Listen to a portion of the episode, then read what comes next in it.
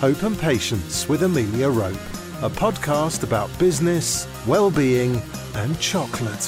Hello and welcome to the latest episode of Hope and Patience. Just to give you the heads up that our special edition H&P chocolate bar, my fave milk, lemon and sea salt recipe, is being made and should be ready very soon. The good news is that it's free. The bad news is that you'll just have to win it. So keep an eye out on our social or subscribe to our newsletter to be in with a chance to win a bar or maybe two. Our guest today is Phyllis Cohen, the founder of Face Lace. She and her team design and create dramatic, evocative and sexy ready-to-wear face makeup. To quote Phyllis, exploding eye candy, which has attracted 72,000 homegrown followers on Instagram. With no formal makeup training, Phyllis has worked with photographers such as David Bailey, to name just one, celebrities the likes of the late David Bowie, Lady Gaga, Kylie Minogue, Katy Perry, Dame Kelly Holmes, Annie Lennox, the Rolling Stones, editorials including Vogue, Dazed and Confused, and commercially with the V&A, Mac and Pink Floyd, to name just a few. So you get the idea, she works with big names. Looking after her 102-year-old father-in-law, her hubby, and one of her children whilst keeping her business on the road is quite a challenge, and I'm hugely grateful to have Phyllis here with us today. So it's time to welcome to H&P, Phyllis. Hi, Amelia. Thank you very much for inviting me on here. I'm really excited to have this chat with you. And it makes me remember the first time we met, which was also quite an interesting occasion. It was, Phyllis, wasn't it? In the House of Commons, defending our IP against cheeky copy artists to the MPs. Lobbying we were doing, weren't we? Yeah. Invited for lunch, no less. It was very interesting. It was very, very interesting. IP is so important, isn't it? I mean, it's really what your brand is about. Definitely. So, Phyllis, you founded Face Lace, I think, in 2012. Exactly. Could you tell us all about where the creation of Face Lace came from? I mean, was it always your dream? It was something that was sort of bubbling in the back of my brain for quite a long time. And it sort of kept popping up every once in a while. So I originally started off as a fashion illustrator. And at the time where I graduated from art school, there wasn't really that much fashion illustration happening. So the model agencies used to send their new models to the school to get photographs done by the fashion photography students. And I used to do makeup for them. Just by doing that, by the time I left Art Center, I had two portfolios, one for illustration and one for makeup work.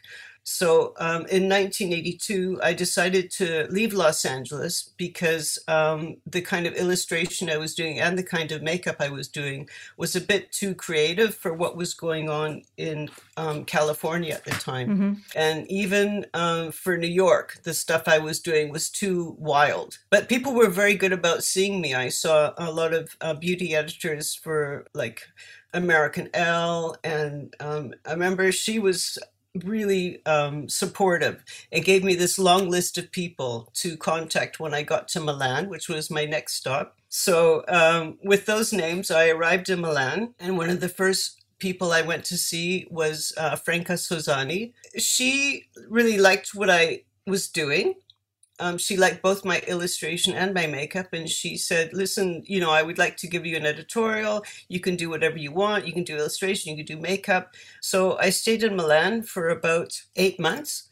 And then I came to London because in August, everything basically closes down in Milan. So I thought, well, let me go to London and see what's happening there.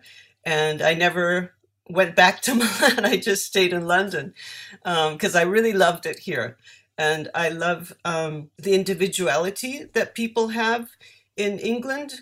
And I really love that England, I think, really celebrates the eccentric. And I just love that about England and always will. I remember being on the tube and there'd be like a punk with one of these rainbow mohawks that was like up in the air, like 2 feet, sitting next to someone that looked like my grandma.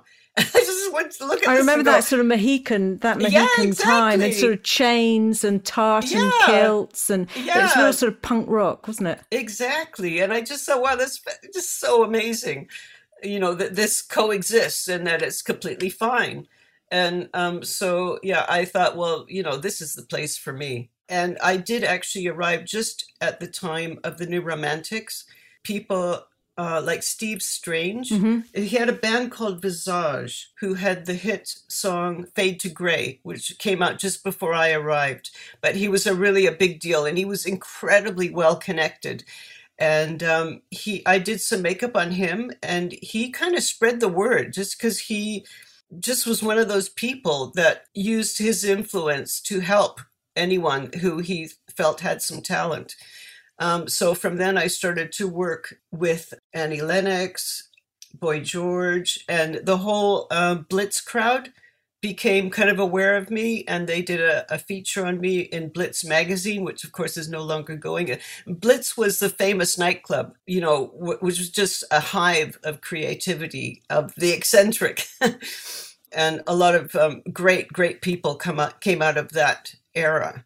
People like Stephen Jones, the milliner, Boy George, of course, lots and lots of DJs and other musicians, and you know, David Bowie went there, and you know, tons of people. It was a fantastically creative time, and little by little, I began to get more and more attention.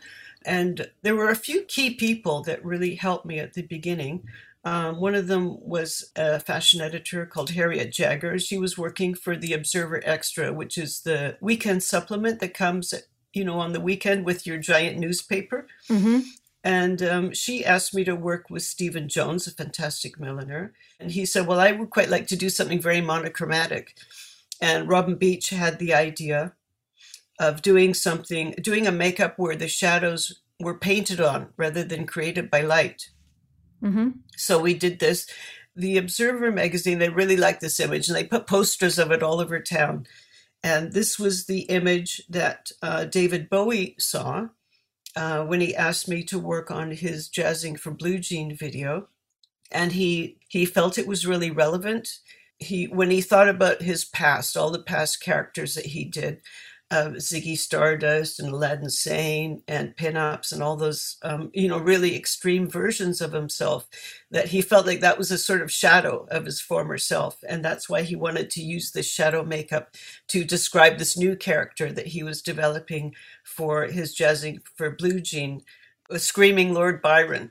And of course, that was a really fantastic experience to work on that. And he was incredibly patient and kind, and you know, realized the first time we met, and I did the first trial of the makeup, I was really nervous. You know, I was like 25 years old. He was my idol. It was just me and him in a hotel room, me doing this makeup, and you know, he was just incredibly sweet. And then you know, he approved it. It was used for the video, and yeah, so that was probably the greatest highlight in terms of a celebrity experience that I had in my career. Just amazing. Yeah, must have been unbelievable. So how did that all feed into creating Face Lace? Yes, okay, there's a few different strands. Okay, so in the 80s, I started to do it's called Keying the Makeup Show. So I started to do this with Xander Rhodes probably in about 1984.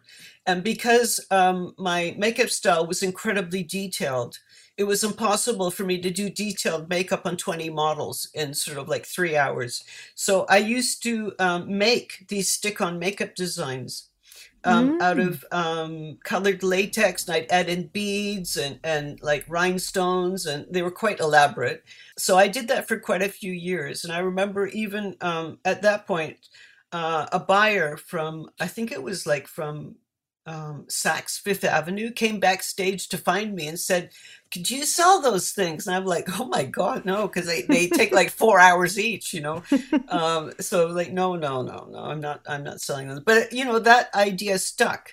Like fast forward, like 20 years later, I started to see that people were cutting up bits of material and sticking them on people again for the fashion shows. And one of the big challenges I had was to do a poster for Pink Floyd, wow. which was the back catalog poster, where they wanted 6 models' backs painted with 6 images of their best-selling album covers. And the thing was, I had been working with an amazing art director called Storm Thorgerson, who started the design company Hypnosis. Anyways, he came to me and he said, Phyllis, this is what I want you to do. I want you to paint 6 backs as the 6 best-selling album covers for Pink Floyd. But we have a problem. And the problem is that the location we found, we only have it for 8 hours. So I can only give you 6 hours to paint these 6 backs. And I went and I thought, oh my God, how am I going to do this? So I thought, if I could make like stencils for each layer of color, for each like image that could be overlaid, a bit like a silkscreen process, then I could probably, reduce the time. And we did it. We did the back catalog, which is, I think, quite a well-known image, in 6 hours. It's a very cool image, listeners. You've got to check it out because it is a very cool image. But then the stencil thing became something that I was known for. I became known for being able to do these body paintings that were really elaborate in a very short space of time. But I was spending all my time cutting these stencil layers by hand. And then I discovered there was a machine that could do it. And I was like, oh my God. And so I started to use this machine and create even more intricate stencils. And so, okay, that was one sort of avenue of where I was making these very intricate shapes. And then as well, I was seeing on the catwalk at the end of the 90s and early noughties that people were beginning to cut things up and stick them on models' faces again for the fashion shows. And these things kind of dovetailed together. And in about probably around 2005, I started to play around myself with, cutting things up and using my machine. And finally, in around 2010, I thought, okay, I'm going to try to do some research and figure out if this is a possibility to make intricate makeup designs that can be just lifted off and applied to the skin for like instant, like wow makeups. It took about a year of experimentation, and finally I worked it out and made my first collection in February of 2012. And we launched it on the back of a fashion show. So, interesting how things always come full circle around. Yeah, that is an incredible story of your journey to Face Lace. Phyllis, what do you think your greatest challenge has been to date, and what did you learn from it? I suppose I always think of challenges as something wonderful. I actually love challenges, and I really relish them because it usually is a chance for me to go in a different direction than I ever thought I would. So I work a lot with other pro makeup artists, which I really love. I have done a lot of stuff with Sara Tanno, who's the makeup artist for Lady Gaga. And that has been fantastic because she'll throw something at me. Like recently, there's a few. So back in, 2016, Sarah got in touch with me and said, Phyllis, do you have a design that can be pulled off really quickly and leave the makeup underneath undisturbed? And I was like, And I said, well, I have this design that it's only attached on these 2 areas. So you should be able to peel it off and the makeup remained perfect underneath. So this was actually what we started working on for Lady Gaga's Super Bowl appearance that she did when she was the main act of the Super Bowl in 2016. We were still like working on it and sending, samples back and forth. And like, no, she wants this color crystals. Can you redo it with these crystals? And we sent it off on a Friday, and the Super Bowl was on the Saturday. So I know. And the only people that can get it that quick are FedEx. So it was like, okay, FedEx, you got to do this. And, she did get them on the Saturday, and it was like, oh, phew. But then, there's always a thing with celebrities, and I know this from my own experience, that you can talk about an idea and you get everything ready and everyone like busts a gut trying to get everything ready, just perfect. And then it can just not feel right. and they say, no, we're going to play it safe and we're going to do this. So I didn't know. I knew that she had gotten these fancy Swarovski eye-wing things, but I didn't know if she was going to use them. So I stayed up to like 3 a.m. UK time to find out if they were used, and on Twitter, because that's kind of, I think, the most immediate social media thing. And just waiting to find out if she used them or not. And I started seeing people saying, oh, wow, look at that beautiful sparkly thing that she's got around her eyes. It was like, yes. So after, I think her performance lasted like 16 minutes or something. And after about 8 minutes, she goes off stage and she returns like a minute later, and she doesn't have these things on anymore. And I remember people going, what? Yeah, uh-huh.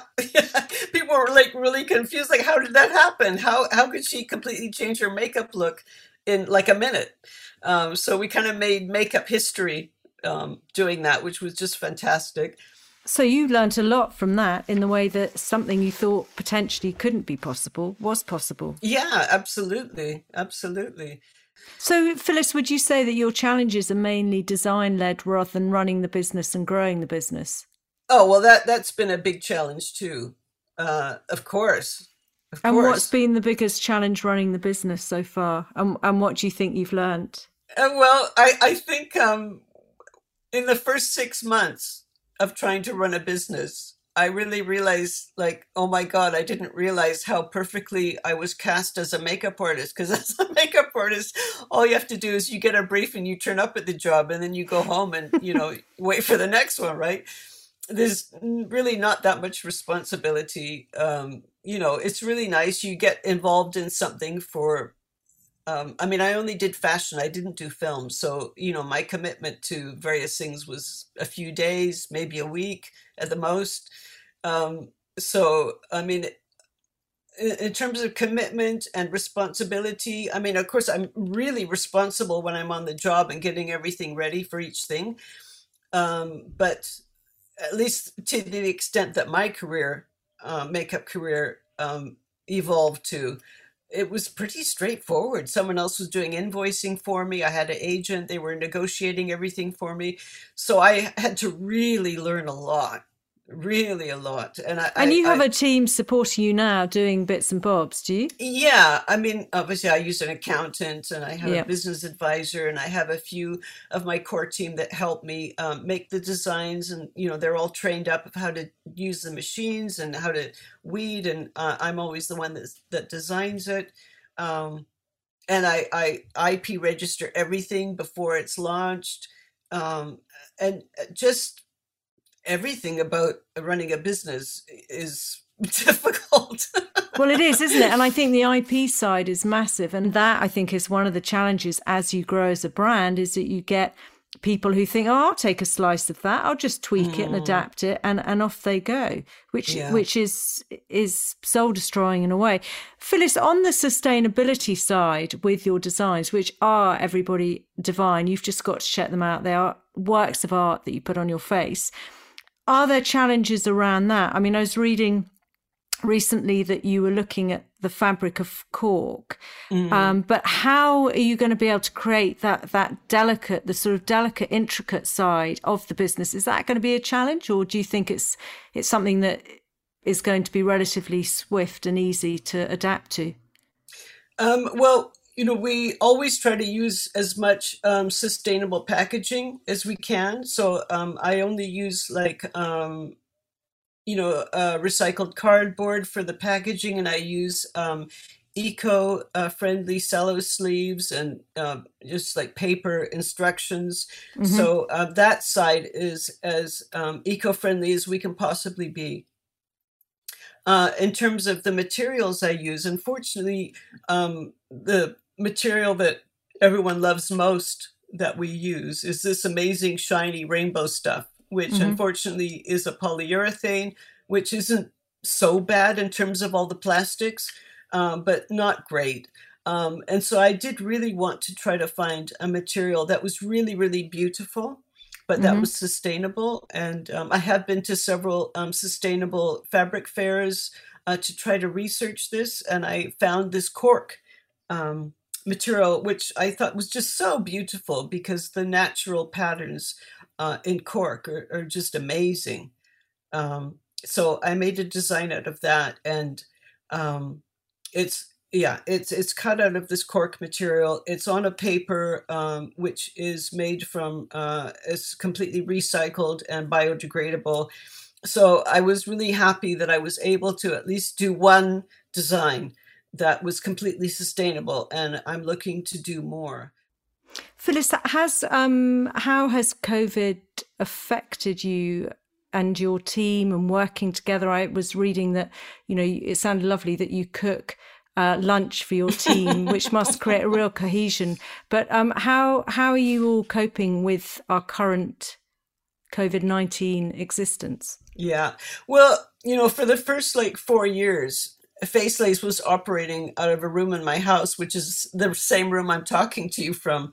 So when lockdown happened, you know, we all worked together for a few days and figured out exactly what I would need to bring back home with me. And Face Lace operations basically happened from the same room where they started for, 4 years before.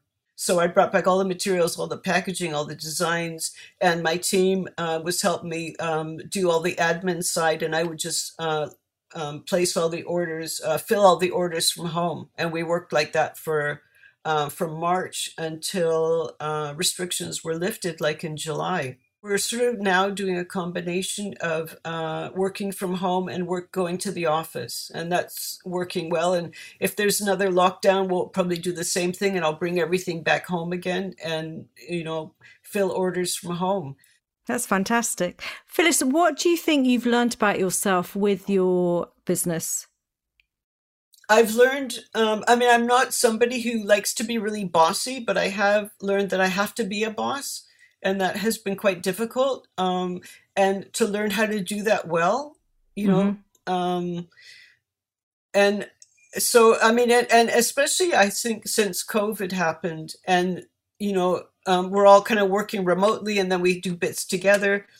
I've learned that I have to be really on top of what everyone is doing and learn how to do that without sounding, to do that in a kind way, and to do it in a helpful way and a collaborative way and a cooperative way. So, that my team feels like we are genuinely working as a team rather than, and that I do feel that. I feel as though we're a team. It's not like me, and then all these people under me. I work, probably 4 times as many hours as my team, but that's fine. I've always worked like that, so it's no new thing for me.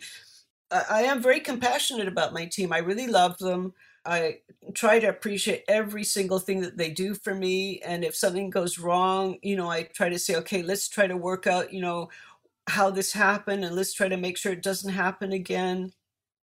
That leads me on to my question, Phyllis, of how do you recover from mistakes? Yeah, I do try to think of everything. And that comes all the way back from the way I used to work as a makeup artist, I think, because I'm naturally really, really forgetful. I'm really forgetful. I'm a real scatterbrain. So in order to counteract that, I have to really make lists. And before, if I was preparing for a really complicated makeup job, or I'm doing this elaborate body painting, whatever, I was like no one could talk to me for 6 hours while I'm preparing, because I have these lists going on in my head. And if somebody distracts me for even 1 second, I'll be like, oh, what was I doing? God, what was that thing I had to remember? I'm just awful. So you forget your mistakes. Is that how you recover? A natural forgetting process? No, I have to work 10 times as hard to make sure that I've tried to think of everything that could possibly go wrong. And I think sometimes when we're preparing for a specific job or an order, and I remember, I might remember, okay, this went wrong, so I'll be sending 20 emails, please remember to do this one thing because this happened, this went wrong last time. Yeah, I know one learns, from one's mistakes, don't you? Whatever one does and it backfires, you think, I'm never, ever, ever going to do that again. Yeah, exactly. So Phyllis, moving on to the quickfire round before our chocolate break. Yay!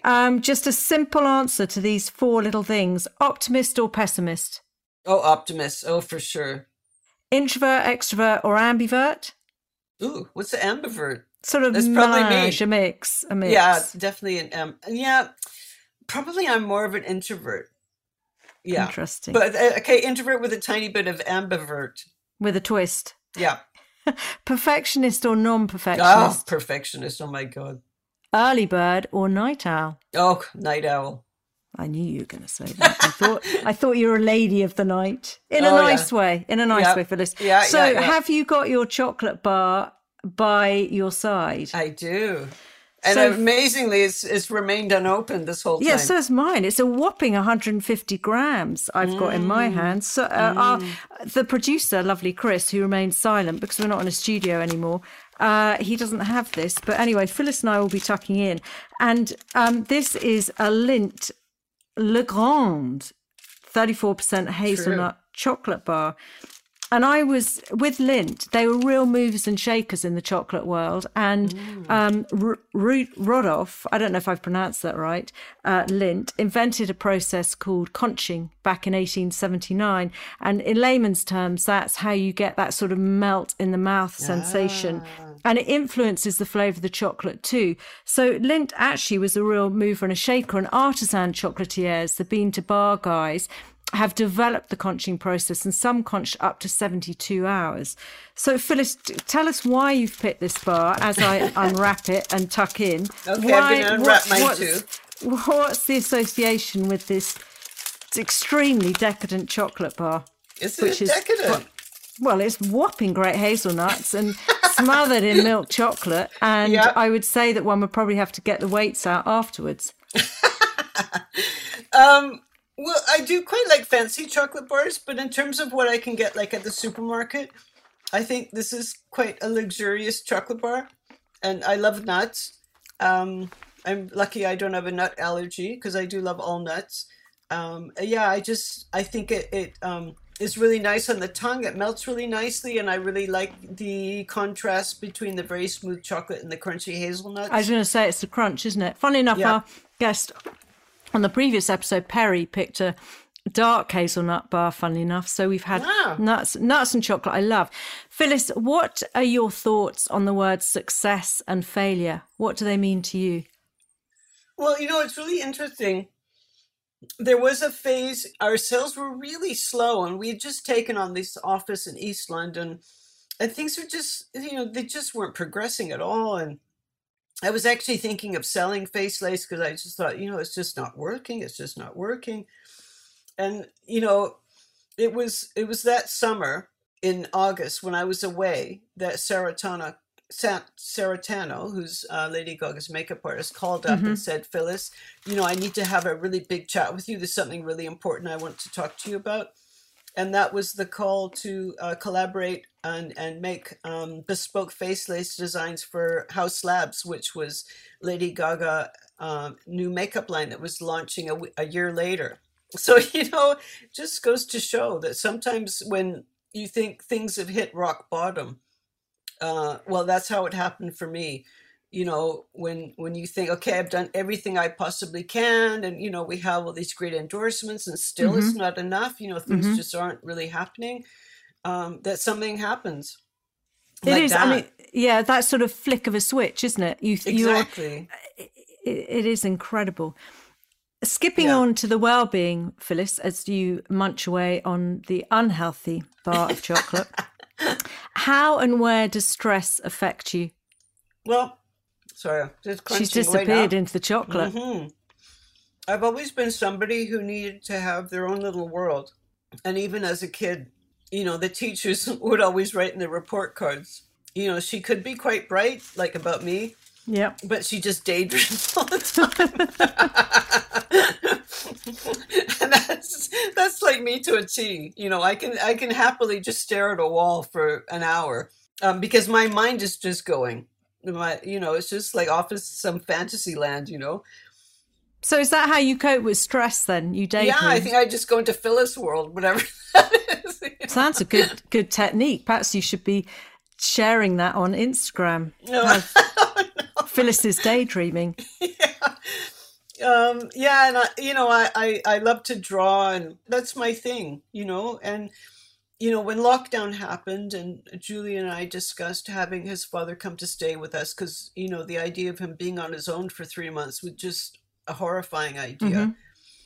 Mm-hmm. I said, okay, you know, it's going to be quite strange, but I think as long as we all have our own zones in the house, it'll be fine. So, and, you know, we have a fairly big house. So as long as we all had our zones where we could sort of feel independent from each other, it would work. But that sort of independent thing is really important for me. And I think that's one of the main reasons why I usually stay up late to work. A, because I love working at night. You know, it's really quiet. I know no one's going to disturb me. And I can just go into Phyllis Land, you know, or Phyllis World, and just like daydream about, you know, new ideas or just garbage, really. I don't know. Just, you know, and also I find that when I'm designing, that's when the best ideas happen, is really late at night, almost when I'm too tired to think properly. When do you sleep then, Phyllis? Oh, I sleep from sort of like 2 a.m. onwards. I sleep, yeah, usually I'm going to sleep about 2 a.m., sometimes 3 a.m., sometimes 4 a.m., especially with lockdown, because, you know, I don't really need to be anywhere. So I get up at like 10, you know. And Phyllis, how important is well-being for you? I eat really well with my husband. He's half Italian. He's a great cook. You know, he is a good gardener. We're getting stuff from our garden. So we eat really well. And it's something I've been interested in for a long time. I was doing lots of yoga, but not much anymore. You know, I do a few online classes here and there. But I would say when you have a focus where you're very concerned with somebody else's well-being, you do tend to not spend so much time thinking about yourself. It's important, that balance, isn't it? It is really, really important. Yeah. So far, you know, so far so good with Ray, who's my 102-year-old father-in-law, who just celebrated his birthday, his 102nd birthday on September 14th, you know, pretty amazing. And that's been an incredible experience as well, living with somebody. He obviously's got the knack for well-being. Oh, yeah, absolutely. I was reading actually about awe walking, and apparently one needs to go on a walk which fills you with awe. And Trinity College Dublin and the University of California looked into walks with a sense of awe, so with waterfalls or with a sort of physical landscape. And they asked, what was quite interesting was they asked two groups to go out into nature, one on a sort of casual walk and the other one on a specific sort of going to see some amazing sight. And they found out that the people on the casual stroll, despite doing more walking, actually didn't have the positive emotive state and just as much compassion and gratitude as the people who went on the shorter walks but had these incredible vistas that they saw. Interesting. And they were saying that they thought it brought people outwards rather than inwards. But, I mean, I certainly walk every day. You don't do anything like that for your... No, not really. Keep your joints moving. No. I have been going into the office, as they say, you know, so I'm doing that. But no, not really. No, it's kind of bad. Well, it sounds as if your husband is helping you with the well-being. And if you get the well-being tips from Ray, you'll be rocking along. Phyllis, do you have a book or a song that you would like to share with our listeners at all? I love books. I'm just reading... James Baldwin, because I've never read him before. I haven't read him. What book would you recommend that we picked up of his? I'm just finishing And the Train Is Gone or something like that. Okay. About so we need to check that. Yeah, he's an amazing writer. He writes in a style which one of those authors that makes it look easy. Like his writing style is not complicated. But it's very precise and descriptive, just beautiful writing. I'm definitely going to put that on the top of my reading list. Yeah, he's written quite a few books, and you know he's somebody I always heard of. Like he I think his heyday of writing was sort of the 50s and 60s, perhaps 50s, 60s, 70s, maybe. Yeah, just an amazing author. what advice would you give people thinking of starting up their own business? Well, you know, I started my business like not with any kind of plan. And now, how many years later now? 8 years later, I can see that probably would have been a really good idea. Yeah, although... I can vouch for that. I set mine up with no plan. It's like, oh my God. The one thing I had going for me is that I knew my market. You know, for sure I knew my market, mm-hmm. which was, you know, the pro makeup market, because I had lived that for 35 years, you know, so mm-hmm. I knew it. And I think that's critical. You got to really know your market and know yep. where the gap is. But finances and stuff, I had no idea. I had no mm-hmm. idea how to do costing. I still don't know how to do an Excel sheet. And I still mess them all up if someone gives them to me. I think, though, Phyllis, the advice would be that people do get a grip on the financials, isn't it? I mean, I think margins are absolutely key. Like you, I set up my chocolate business with no idea about my margins, and they were yeah. huge when I set up. I just thought, I'll double the money. And I, you know, that I was really lucky. But then obviously there comes a point where you can't keep doubling the money, and yeah. therefore the margins don't really sort of add up. Yeah. But very, very sound advice on the knowing your market. So Phyllis, where have you had to have hope in your life? It can be business or personal. And where have you had to have patience? I think I always have hope. Yeah, I think that's a really natural part of me. From your optimism. I'm very optimistic. Mm. You know, if you give me a problem, I will try to figure out a solution. And patience? I'm very patient. I'm really patient. Really? Yeah, I really am. I think so. Where have you had to have patience, though, for something to come off or for something to happen? What have you got an example of that? Yes. Well, yeah. When we first started to work with factories, one of the first factories we worked with, they had a more laissez-faire kind of attitude, and we were hitting deadlines, and they were like, "Oh yeah, we'll have the sample tomorrow." And there'd be like 2 weeks later. And we'd be like, where's the sample? Where's the sample? And they're like, oh, yeah, we had a few problems. Like, why are you telling us you had problems now?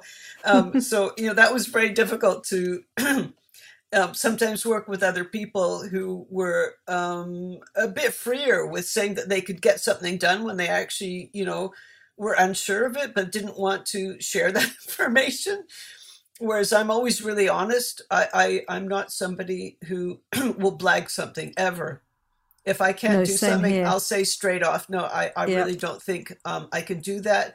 Or I will say, I need a few weeks to work that out. And then I'll let you know if I can do it. I never, ever say, oh, yeah, no problem. So that was quite a shock and something I had to have patience with. Phyllis, where can the listeners find Face Lace? What, if you'd like to share the website and social media, I'm going to pop in that there's a very good video of Phyllis at work, which is just incredible at colart.com, colart.com. But Phyllis, where else can they find you and your goodies? Yeah, thank you. We have a website, which is www.face-lace.com. We have an Instagram account, which is face_lace. We have Facebook, we have Twitter. And where can they buy from you online, Phyllis? Is that where they get your makeup? Lace? Yes, you can buy it from our website, which is, as I say, face-lace.com. Yeah. Or we have some stockists in America, Germany, France. And they can presumably find your stockists on your website too, can't they? Yes. Yeah. I'd love to thank you, Phyllis, so much for coming on the show. It has been a real eye-opener into an industry that I had absolutely no idea about. And, you know, to hear the incredible people that you've met and your experiences is just phenomenal, with gems for us all to share. So thank you so much.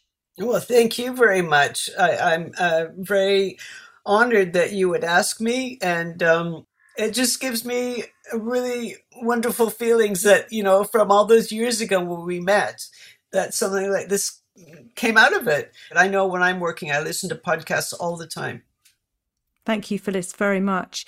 So anyway, before I go, here is my book recommendation and quote for this episode. The book is absolutely just one of my faves. It's Life Lessons from a Brain Surgeon by Dr. Rahul Jan Dial, and it is just incredible. You've really just got to read it. He talks about brain health, and I heard him talk at the Life Lessons event last year at Sunday Times, and he is a top brain surgeon, and his book just rocks. So highly recommend that. And then the quote is from John Milton. The mind is its own place, and in itself can make a heaven of hell, a hell of heaven. A huge thank you for finding the show. I hope you enjoyed the chat. Don't forget to subscribe to get the latest episode. And if you're enjoying the show, it would be truly fab if you could rate and review it. Any book recommendations, quotes, songs can be found in the show notes and on the website too. Until the next time, however tough the times get, keep that inner sparkle you have. Hope and Patience with Amelia Rope. Join the conversation at hopeandpatience.co.uk. Find Amelia on Facebook at Hope and Patience, or on Twitter and Instagram at Amelia_Rope.